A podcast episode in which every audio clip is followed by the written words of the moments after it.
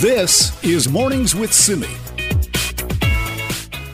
So today marks the 50th anniversary of the break in at the Watergate Hotel that eventually, a couple of years later, led to the resignation of President Richard Nixon. It's one of those topics that I remain fascinated by to this day. And you know what? It still has repercussions to this day. It changed so many things. It changed how people view the government, changed how people view the press. It influenced, you know, film, it influenced television, books, I mean, you name it. So we thought let's talk about the lasting impact of this. Joining us now is David Greenberg, a professor in the history of journalism and media studies at Rutgers University. David, thank you you so much for being here. Sure, glad to be with you. I'm sure you're going to be doing a lot of talking about Watergate today. What is it about this story, do you think, that still fascinates us?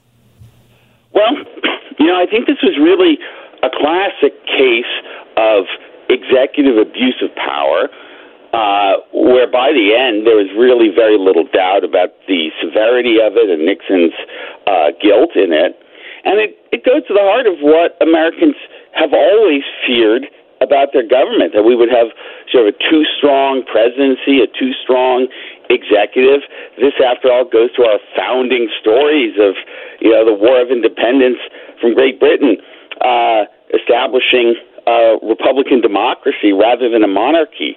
So whenever we get uh, a president who's trying to accumulate too much power in the White House, uh, especially by illegal means, uh, it taps into those deep uh, fundamental fears in, in the American public culture. Uh, let's talk about the actual history of this here. So, where did this go wrong? Because these these kinds of tricks and things that where they were doing, they had been doing for a few years at that point. So, how come this one went wrong?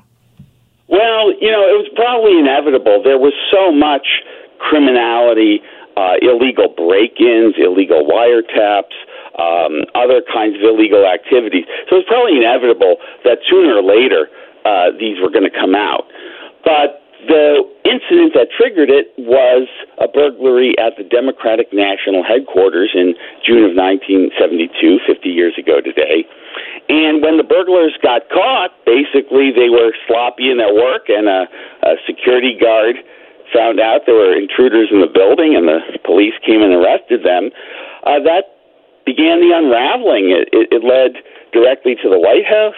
In time, the White House staffers led directly to the president's attorney general, his White House counsel, his chief of staff, and then that led to the president himself. So, how has politics changed then since then? There seemed to be you know they they almost seem surprised every step of the way that reporters were even asked how dare you ask about these these situations? How dare you ask these questions? Uh, what changed after watergate? Well you know one thing that happened is the press had been very uh, instrumental in exposing the watergate scandal particularly carl bernstein and bob woodward of the washington post but but other reporters too. And so thereafter uh, reporters became increasingly adversarial and confrontational uh, toward presidents, toward authority in general, um, sometimes to the point of kind of scandal mongering, trying to whip things into a scandal or a crisis that maybe were a lot more uh, innocuous. So we've had a very kind of combative adversarial relationship between the press and the president. And it's led, I think, to a loss of authority, a loss of credibility. Uh, it's become much harder for presidents to kind of maintain the lofty status that they often did say in the years of World War II and the Cold War before Vietnam and Watergate. Right, because it had turned out though that for a lot of there were a lot of situations during those times, right, where the press had looked the other way for questionable behavior, and then after Watergate, it felt like they were not going to do that ever again. Yeah, I think that's right. I mean, looking the other way is maybe a loaded way of putting it. There was a lot of behavior that was considered properly private, uh, sexual behavior and that kind of thing, which, you know, people just didn't think it was the job of reporters to be splashing all over the newspapers.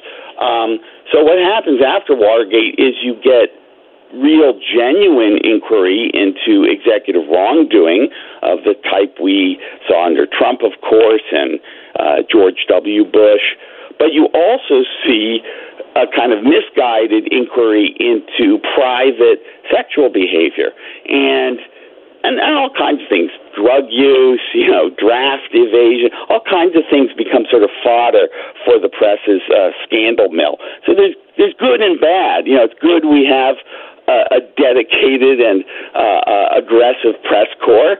Uh, on the other hand, there have been any number of incidents where I think most people would feel the press and the media go too far in whipping up scandal. Yeah, and let's talk about what happened with Richard Nixon. So he resigned as he was going to be impeached, but it seemed to me that in years later that he kind of wished that he hadn't done that. Well, you know, I think he knew at the time in 1974 that he was cornered. You had even the right wing of the Republican Party, people like Barry Goldwater, the former presidential nominee, coming to the White House to say, you have no support left. The, the bottom has fallen out. So he really had no choice. He would have been removed from office by the House and the Senate had he not resigned.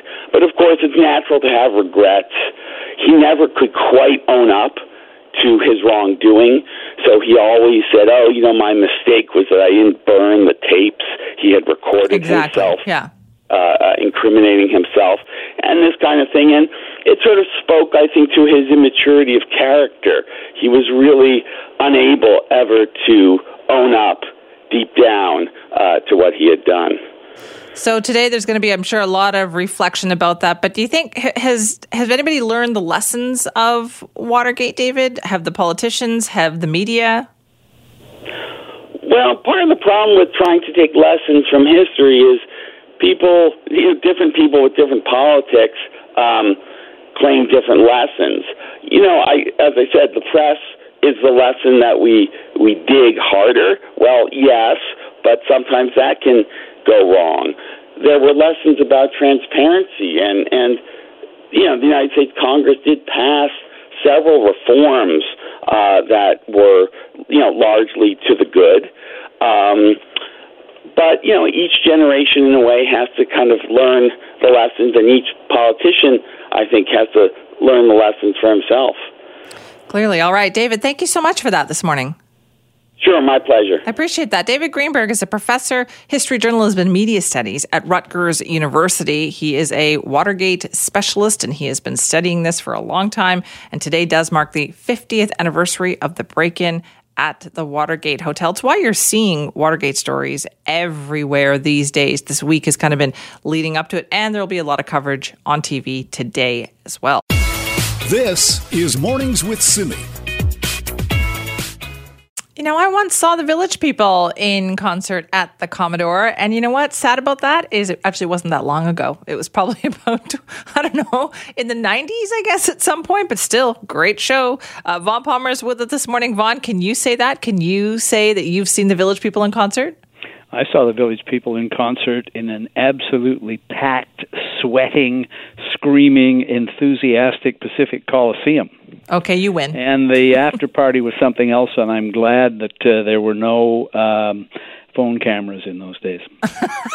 I would love to see pictures of Vaughn Palmer at the Village People after party if anybody still has some. We had a love affair, as I recall, so oh. that gives you an idea what. Uh, anyway, well, today it would be the Roxy, so not much yes, has changed. The Village People. Yeah. Let's let's talk about our, our Watergate um, fascination that you and I both have because you you remember this vividly too.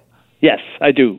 Uh, so my my um, the break-in is 1972, and as you know, it it got some coverage or anything, but Nixon went ahead and won the election in a landslide, and it wasn't clear the story was going to develop. And then, in 1973, uh, as the case became unraveled, you got into hearings uh, in the U.S. Uh, Senate, and it, all these characters and they were characters parading through the hearing room, and the whole thing unfolded like a thriller because you were always getting new details. So, my first summer as an intern at the Vancouver Sun, uh, we had a little tiny black and white cheap television in the newsroom. But it was turned on to the Watergate hearings, and as long as we did our work, we were also allowed to watch it and it was riveting. It was fascinating. And again, as the story unfolded, the second year, the thing ran for two years. It was sort of like season two was the hearings to impeach Nixon, and those were in 74, and we got to Nixon resigning in August of 74, my second summer as a Vancouver Sun intern. So, uh, yeah, I remember it. That's so vivid for me too. But I don't remember the hearings; I was too young. But for me, it was the, the single number one day that I really remember. Yeah. is this guy that none of us had ever heard of, a guy named Alexander Butterfield. Oh, uh, yes. Gets on the stand, and they start talking to him, and uh, he just in passing says, "Well, you know, that would be on the tapes," and everyone goes, "The tapes." And at that moment, we discovered that Richard Nixon taped himself in the Oval Office. Everything was on the tapes. We got into a battle over getting access to the tapes. The tapes had the evidence that destroyed him. Uh, they eliminated any doubt. Had there not been the tapes, um, I'm not sure Nixon uh, would have uh, would have been impeached. I'm not sure they would Yeah. have had enough evidence to do it. That is so true. And you know what? The fascination continues because I've been watching this show, Gaslit. I know you're watching Gaslit. It's got Julia Roberts, it's got Sean Penn. It's great. It's a TV show. People haven't checked it out. They absolutely should. You're enjoying it, right? I'm enjoying Gaslit because, you know, having been absorbed in this thing for 50 years, you go, is there anything new under the sun? Gaslit actually provides a new take on the Watergate Yes. story. And my favorite line in it so far is the two FBI agents standing around talking about this conspiracy that they're trying to unravel and these guys that are in charge of it. And one of them says to the other, What if these people are just morons? the, look, the thing that really comes through in Gaslit, it, uh, there's two things that are really important. One is that Nixon had the election in the bag. He didn't need to do this. Exactly. He won with the biggest majority in modern times, right? There he did not need they didn't need to do any of this. And the second thing is it's a boys club. The real clear voices in Gaslit are two remarkable performances by women. Martha Mitchell, who is the truth teller, played by Julia Roberts, and the woman who marries John Dean, Mo, Mo. Uh, Betty Gilpin, I believe is the Yeah. actress. Yeah. They're, they're the only two that had a good handle on this thing. The boys club up to their necks in this thing, crazy, sexist, racist, incompetent and stupid. I mean, So it's a great story for that reason and I think it offers sort of anyone today that goes into it. You might need to have the Wikipedia entry beside you to double check some of the names and Yeah. players. But it it really is um, a new take on a very old story um, that will make you laugh a lot, Yeah. and also have you scratching your head that a president who won one of the biggest majorities in American history Needed was to do this. destroyed by this. Yeah. just destroyed his reputation. But also the fact that he even felt that he needed to do it, you know, Oh. just that rampant paranoia. It is. There's so many things about it. It's Shakespearean, right? Which is yes, why I think it- so I'm a big fan of Shakespeare, and Shakespeare's tragic quote heroes, protagonists, are brought down by their own weaknesses: jealousy, vanity, ambition, whatever it is. At the time, people said about Nixon that it was Shakespearean because Nixon was brought down by his own really paranoia, uh, the sinister, dark aspects of his character, and all of that is on parade in the completely unnecessary Watergate break in and cover up. It's fascinating also, Vaughn, to extrapolate that to today's, you know, political situation. Is Yes. that politicians of all stripes, of all levels, they, they don't seem to learn those lessons, do they, though?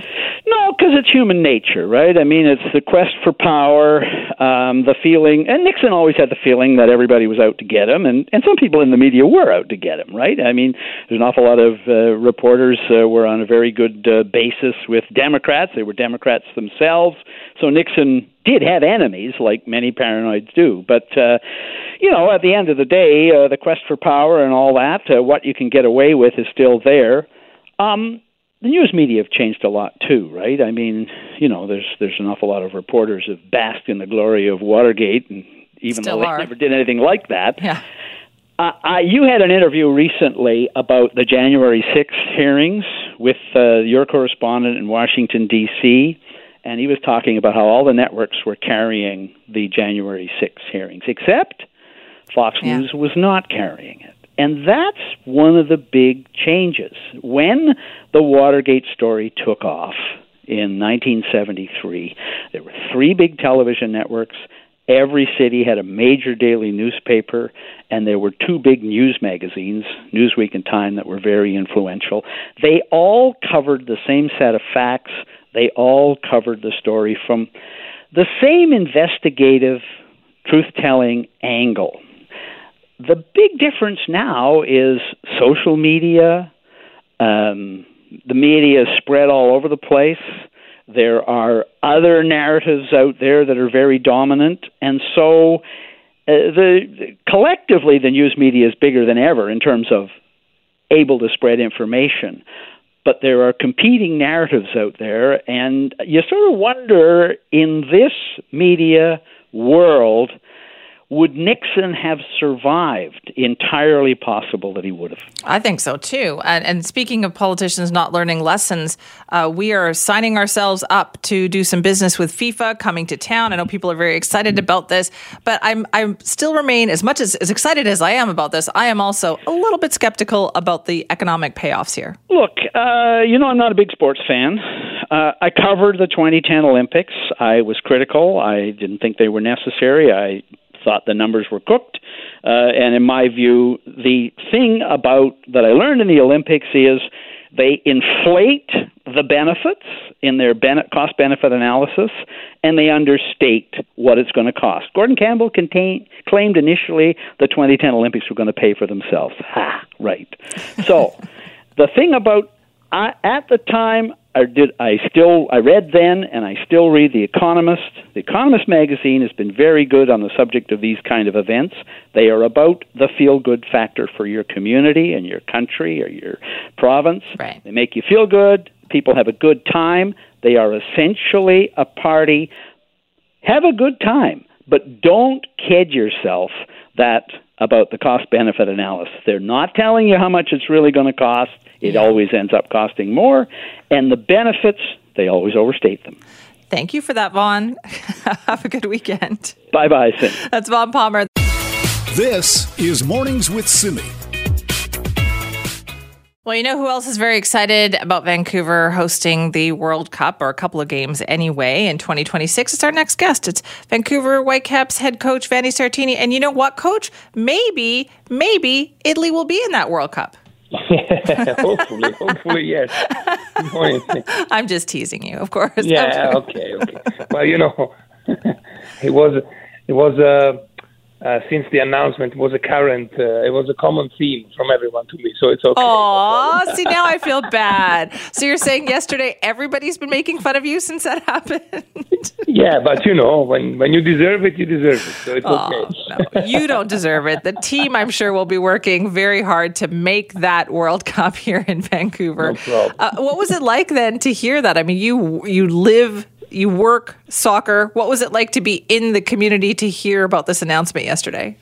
Well, you know, it was very exciting, and uh, and I was very happy when when there was the announcement because it's uh, it's going to be a, a, big event for the city. It's the biggest sport event uh, in the world, and uh, being part of it is uh, it's going to be very exciting. There's going to be a lot of fans coming here you know it's it's going to be huge for the city and and also for the future generations of uh, Canadian player. And when you when you're a kid, uh, you're always uh, dreaming of uh, uh, let's say playing for your country in the World Cup. And uh, if you have the chance to see it uh, live uh, uh, in your city, probably this dream it's going to become even more real to you. So uh, I think it's going to be fantastic to have. Uh, some games of the 2026 World Cup here in Vancouver. I think it is also going to be fantastic. But let's talk about soccer today. That would be the Vancouver Whitecaps.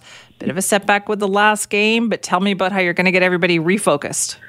Well, you know, it's uh, uh, something sometimes happens, those kind of games, and uh, in the long term scenario, uh, it's not even, a, I would say, the, the worst thing because it's uh, you know, we were coming from a period that uh, everything was going well and uh, everything uh, we were um, going to the right direction. And uh, getting back to the I would say reality sometimes can it's it's gonna be it's gonna be good to to humble ourselves and to uh, make ourselves I would say centered again on the fact that uh, if we don't follow our task 100%, if you're not intense from minute one in every game, it's uh, it's going to be really hard. And uh, I hope that we we learn the lesson and uh, we work this, this week to not to make the same mistakes that we, that we did in Seattle because tomorrow in Dallas that's a very important game.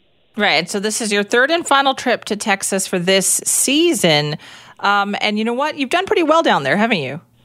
Yeah, you know, it's uh, um, we we didn't do very well in Austin. Was okay in uh, in um, in Houston. So it's uh, uh, we need to uh, let's say uh, do a good game because FC Dallas is a very good team, but uh, we beat them like a month uh, a month ago here at BC Place. So we know that we have the quality to to make the three points. Uh, so that uh, that game of a month ago, it gave us also the confidence that. Uh, uh, it's going to be possible to, to, to win. Right, and you've got some players back because players are back from playing those international games. Yeah, yeah, yeah. We have uh, basically a full roster that is very important because uh, not only we have a game Saturday, but also Wednesday. Mm, uh, we'll we'll have a, fun, a, very important game at BC Place uh, for the semifinal of the Canadian Championship. So um, that will give me the possibility to uh, maybe do some rotation of players and and play players that are 100% uh, fit in both the games. So I'm I'm really happy that uh, we are basically back at uh, at full capacity in terms of roster. All right. Well, good luck. We're going to keep our fingers crossed. Fantastic. Thank you. Thanks, Vanni. That is Coach Vanni Sartini, head coach of the Vancouver Whitecaps. So, Whitecaps heading into action uh, this weekend down in Texas. And then they have to shift focus quickly, as the coach mentioned there. They've got a Canadian Championship semi-final clash uh, against York United FC. That's taking place on Wednesday, and that is the first of four straight home matches at BC Place. And remember, you can listen to all of these fantastic Vancouver Whitecaps games on AM 7. This is Mornings with Simi. Yes, it's time again for our Keep It Local series. And this is where we're urging you really at this time of year to keep it as local as possible, help support our local farming industry because you know what? They need the support. So this week, our focus has been on farms that were really heavily impacted by last year's floods and, and getting them to tell us their stories of recovery and what that has been like. So our next guest is a dairy producer from Abbotsford. His farm, Vetterly Farm, was right in the middle of the flood zone in Sumas Prairie. And we are very happy that he is here to talk about recovery. It is Richard Bosma. Richard, thanks for being back with us. Good morning, Simi. Thank you for having me on. How is the farm doing? Well, it's uh, good news and bad news, I guess. Like we were able to return to our farm one month after the flood happened, and in that way, business as usual. Um, we are now in a situation where we have to buy all our hay and uh, we're facing record prices for that. And then uh, on top of that, we're having, uh, just like everyone else out there, a very, very tough spring. Um, we've only got one third of our corn planted. Uh, some that is planted is uh, in water. And so, yeah, the pain uh, seems to continue. Oh, boy. So the land hasn't dried out enough to get a good planting season in yet? Well, every time it gets close to being dry, it rains again. So, uh, no, I, I don't want to be all negative. Uh, the sun is shining today, and uh, that puts me in a better mood. Uh, the, That's the, good. the the cats and the calves and the cows are all fed and milked, and uh, yeah, we uh, we keep going, but uh, there are uh, concerns on the horizon. It sure sounds like it. So, Richard, what was recovery like then in getting production back up and, and running? That must have been incredibly difficult. Well, the cows, uh, you know, in some ways it was rather seamless. I, you know, there was lots of uh, trauma here and uh, adrenaline when the cows were rescued, but you know, they were at another farm within uh, 20 minutes. Uh, well, I would say half an hour half an hour they were at another farm and, and eating feed. The farmer had uh, the host farmer there had feed down for them, and so yeah, it was you know take, took them a little bit to get adjusted to their new surroundings, and then when they came back, uh, well, they came back to familiar territory, and again, you know, we had feed ready for them and so on. So I, I don't want to minimize it. It, it uh, production, you know, dropped a little, but came back, and uh, um, it's what we do, and and uh, you know, every day we look after these animals. And what kind of impact did it have on the animals? That's a lot of moving around, something that they probably weren't used to. But the animals sound like they were okay. Yeah, generally okay. Um, part of the rescue was that uh, you know if you remember the timeline, there there was a point where the pumps were set to fail, and uh, we we couldn't even uh, finish the rescue. We had to wait till morning, and uh, because of the efforts of volunteers uh, that were sandbagging all night long and so on, the uh, the pumps were saved, and we could go in and rescue the rest of our animals the next day.